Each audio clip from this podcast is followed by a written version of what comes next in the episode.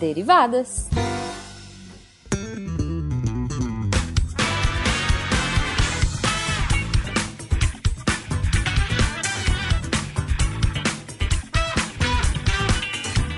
Sejam bem-vindos, deviantes e derivados, a mais uma leitura de e-mails e comentários do SciCast com as derivadas. Eu sou a Thaís. A hemoglobinazinha do SciCast. e eu estou de volta. Sim! Fogos de artifício. Ah, eu sou a Cris. A primeira de seu nome, Eterna. Ah, muito obrigada. é isso, gente. Voltei para abraçar vocês. Vi que houve uma invasão de Teve. pessoinhas importantes e maravilhosas, de risadas inacreditáveis aqui. Fiquei com muita inveja. Queria muito ter gravado com essas pessoinhas. Você participou indiretamente de uma das gravações, as pessoas não, não sei se lembram disso, mas a Cris estava na ligação, ela só não conseguia gravar o áudio dela. É, foi, foi complicado. O universo estava contra mim para as gravações, mas eu voltei. voltei, voltei. Mas. Agora pra ficar. Espero. Porque aqui, aqui é meu lugar. Hoje o derivado está todo está sonoro, na cantiga. É, é. Mas, Thaís, é bom lembrar que só podemos estar aqui lindos recadilhos de vocês por causa do patronato. Uhum. Tanto no Patreon, quanto no Padrim e no PicPay. PicPay. Isso. Lembrando, gente, se vocês quiserem falar com qualquer um da equipe, é só mandar e-mail no contato SciCast.com.br e também podem comentar muito, muito, muito nos posts de cada episódio do SciCast, do Contrafactual, do Spin de Notícias, do nosso próprio Derivadas, nosso Inception e por aí vai. É, exato, desafio vocês a comentarem mais do que a Michelle. pois é, nossa top comentarista. Adoramos top você, comentarista, super úteis é super útil os comentários dela, assim, mas muito divertido. Sem, sempre tese, sempre tese. Sempre. Tem alguns teses aí pra ler hoje, dando um spoiler. Ah, é verdade. Vamos para os e-mails. Bora. O que, que tem aí? Joga, joga os e-mails pra cima. Cair na mesa a gente lê. Eba. Olha, tem um e-mail que já vem com o assunto sugestão de tema. E é da Elaine Abnassif. Ela fala assim: Boa tarde, tenho interesse por informação em geral e consumo essa mídia de todos os assuntos todos os dias. Sou ouvinte semanal do SciCast há quase três anos. Yes, yes. Gosto muito do SciCast de história e de biografias, mas ouço todos. Inclusive, adorei o formato Spin de Notícias. Yes. Muito obrigada.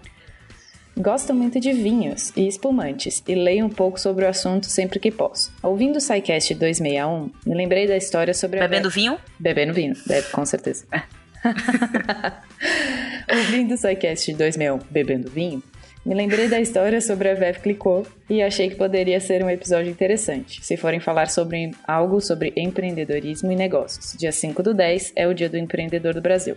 Aí, parabéns yes. empreendedores. E o nome dela é Barbie Nicole Ponsardin. Ela é considerada a primeira mulher de negócios. Por isso foi criado um prêmio em 1972 para premiar as empreendedoras do ano chamado Prêmio Veuve Clicquot. O método de fermentação do champanhe, que foi criado por ela, é usado até hoje.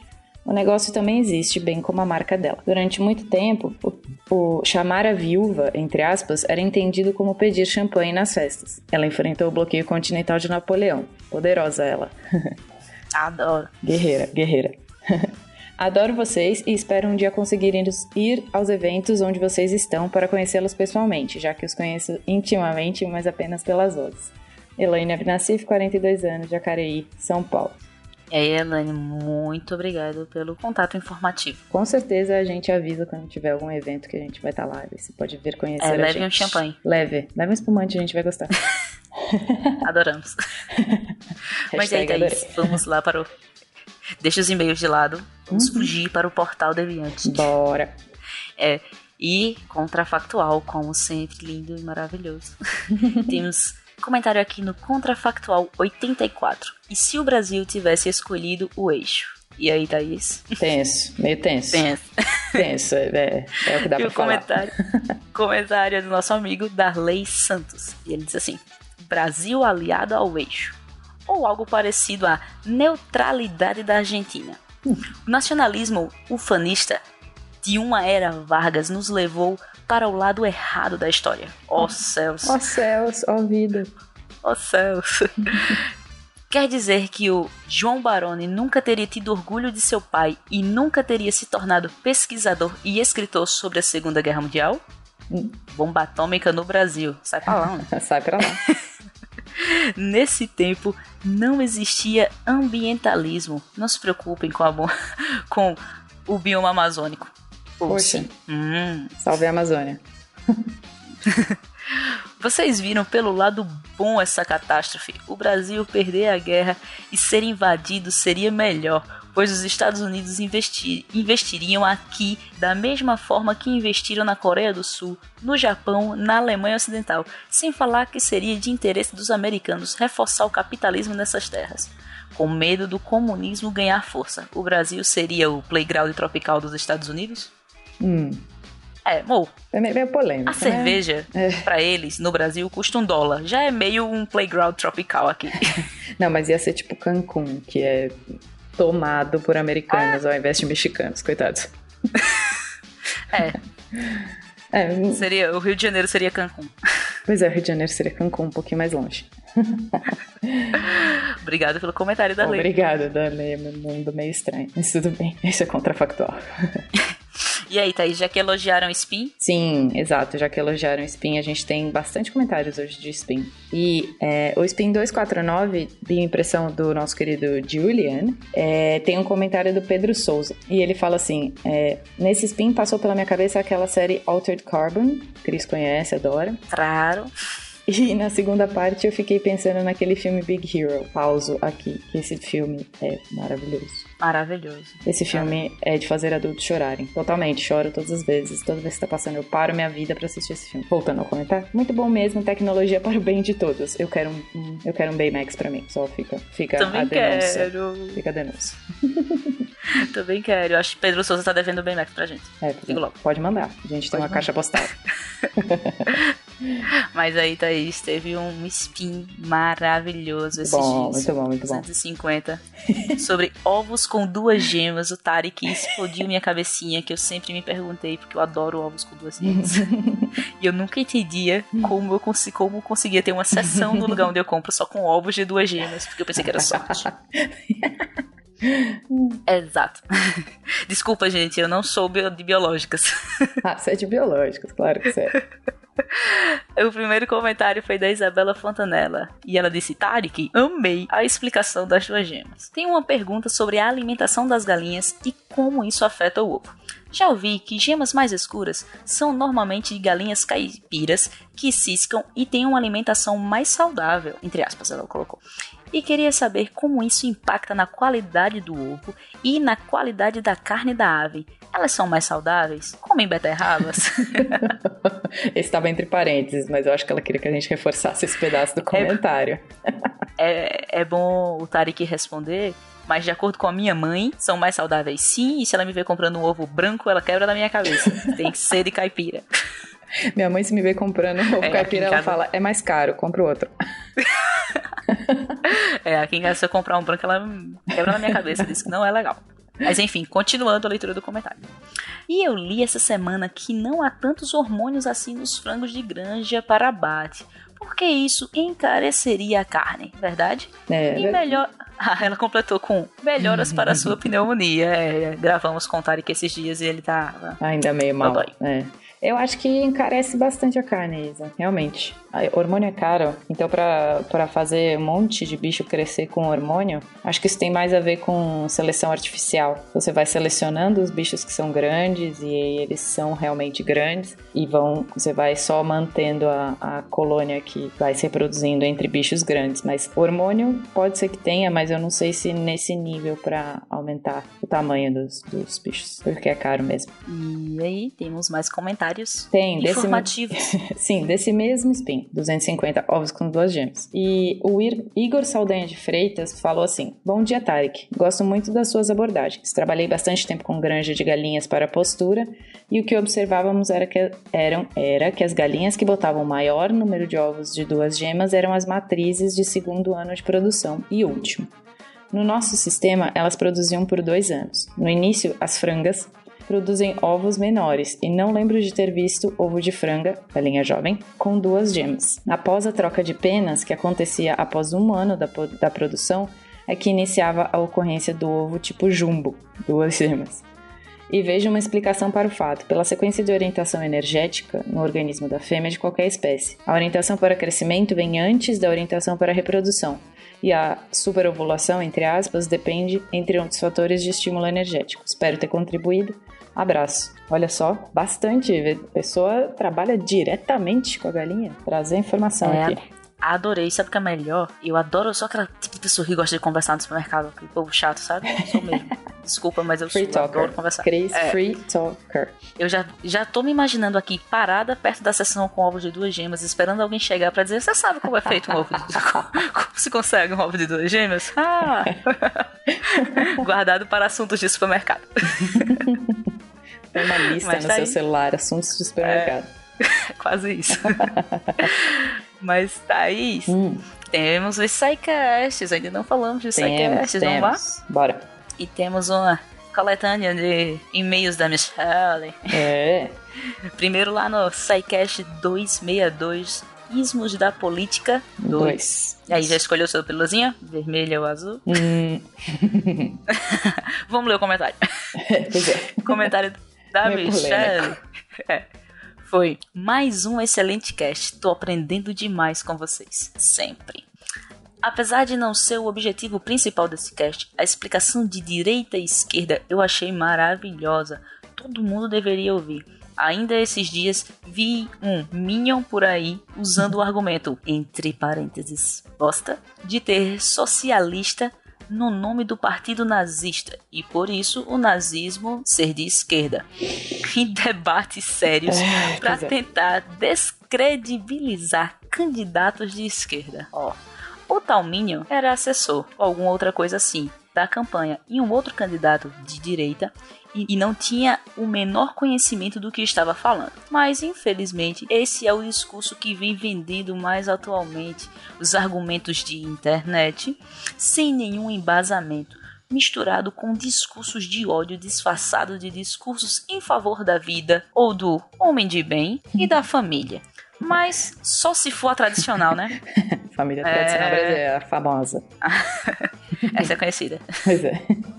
Obrigada, Michele. Daqui a pouco a gente Obrigada, lê outro Michele. comentário. Tese seu, muito bom, muito informativo. E aí, Thaís? Muda de aba. Vamos pra metalúrgica. Bora. No SciCast 263 de metalurgia, nós vamos de novo com o comentário da Michelle, mas porque era realmente muito importante fazer, ler esse comentário. É, desculpa vocês se não gostaram da gente ter lido dois comentários aqui da Michelle, mas realmente ela foi muito. Ela mandou muito, muito bem. proativa. É, é, exato. Ela mandou muito bem nos comentários e a gente adora ela também, então a gente resolveu colocar dois comentários ela falou assim: no SciCast de Metalurgia. Mais um excelente cast, mas preciso complementar com uma coisinha. Aí vem a tese, muito bem escrita. O Fencas pergunta em certo momento se todo metal pode se misturar, entre aspas, com qualquer outro metal. E bom, a resposta dada depois de certa explicação foi que não, mas vamos, vamos melhorar essa resposta.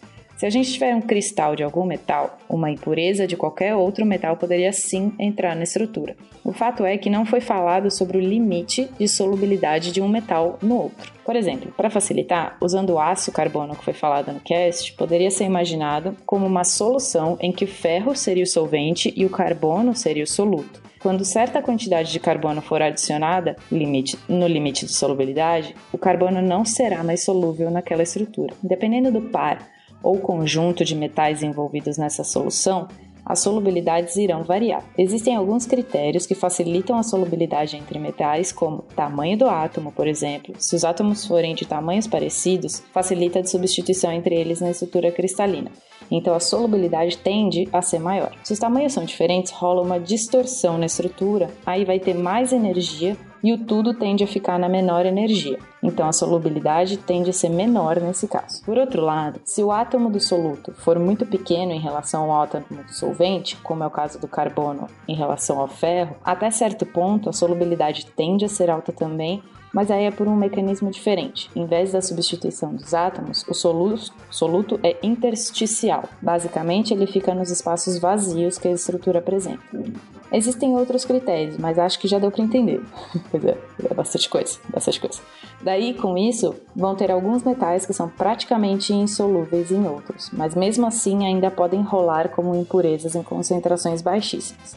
Então, minha resposta para a pergunta do Fenka seria: depende. Misturar qualquer metal com outro pode acontecer sim, mas em quantidade suficiente que faça diferença prática nas propriedades depende da solubilidade. Então, não. Continua aí, Cris, que preciso respirar. Além disso, tudo ainda tem o papel da termodinâmica nessas misturas, o que nos leva aos diagramas de fases, ou diagramas de equilíbrio. Mas isso é muito assunto. Acho que daria um cast inteiro só sobre a explicação do diagrama e seria um super complemento a este, se fosse explicado o diagrama ferro-carbono, além de suas fases metaestáveis que não aparecem no diagrama. Já fica a ideia aí, fica a dica.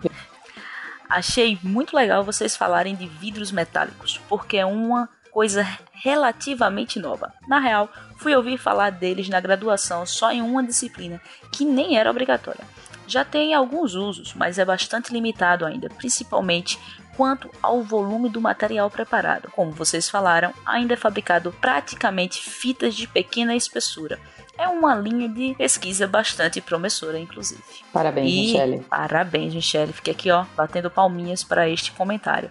Além disso, é bom ressaltar, pessoas, que o Rodrigo Braga complementou ainda mais é, o comentário da Michelle. Longa, né?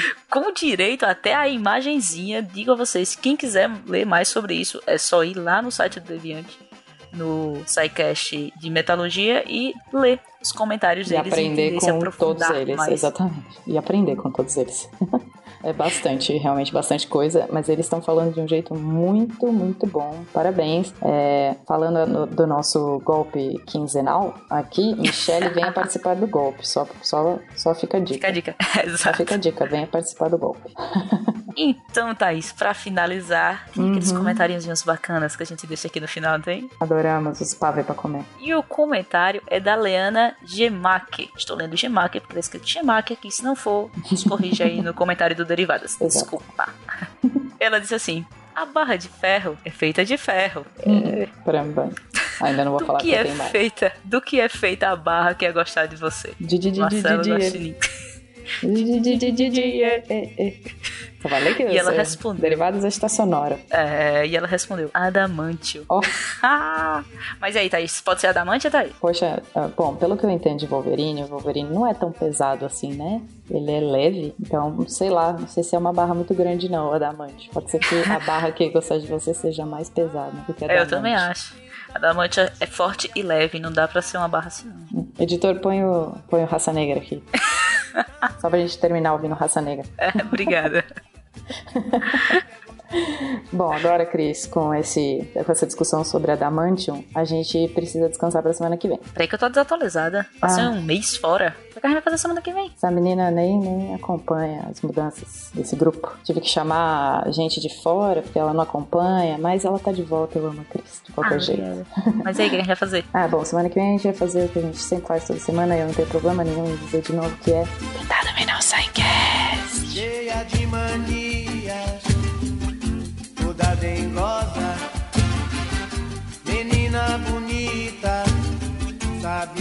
gostosa. Com esse seu jeito faz o que quer de mim, domina o meu coração. Eu fico sem saber o que fazer,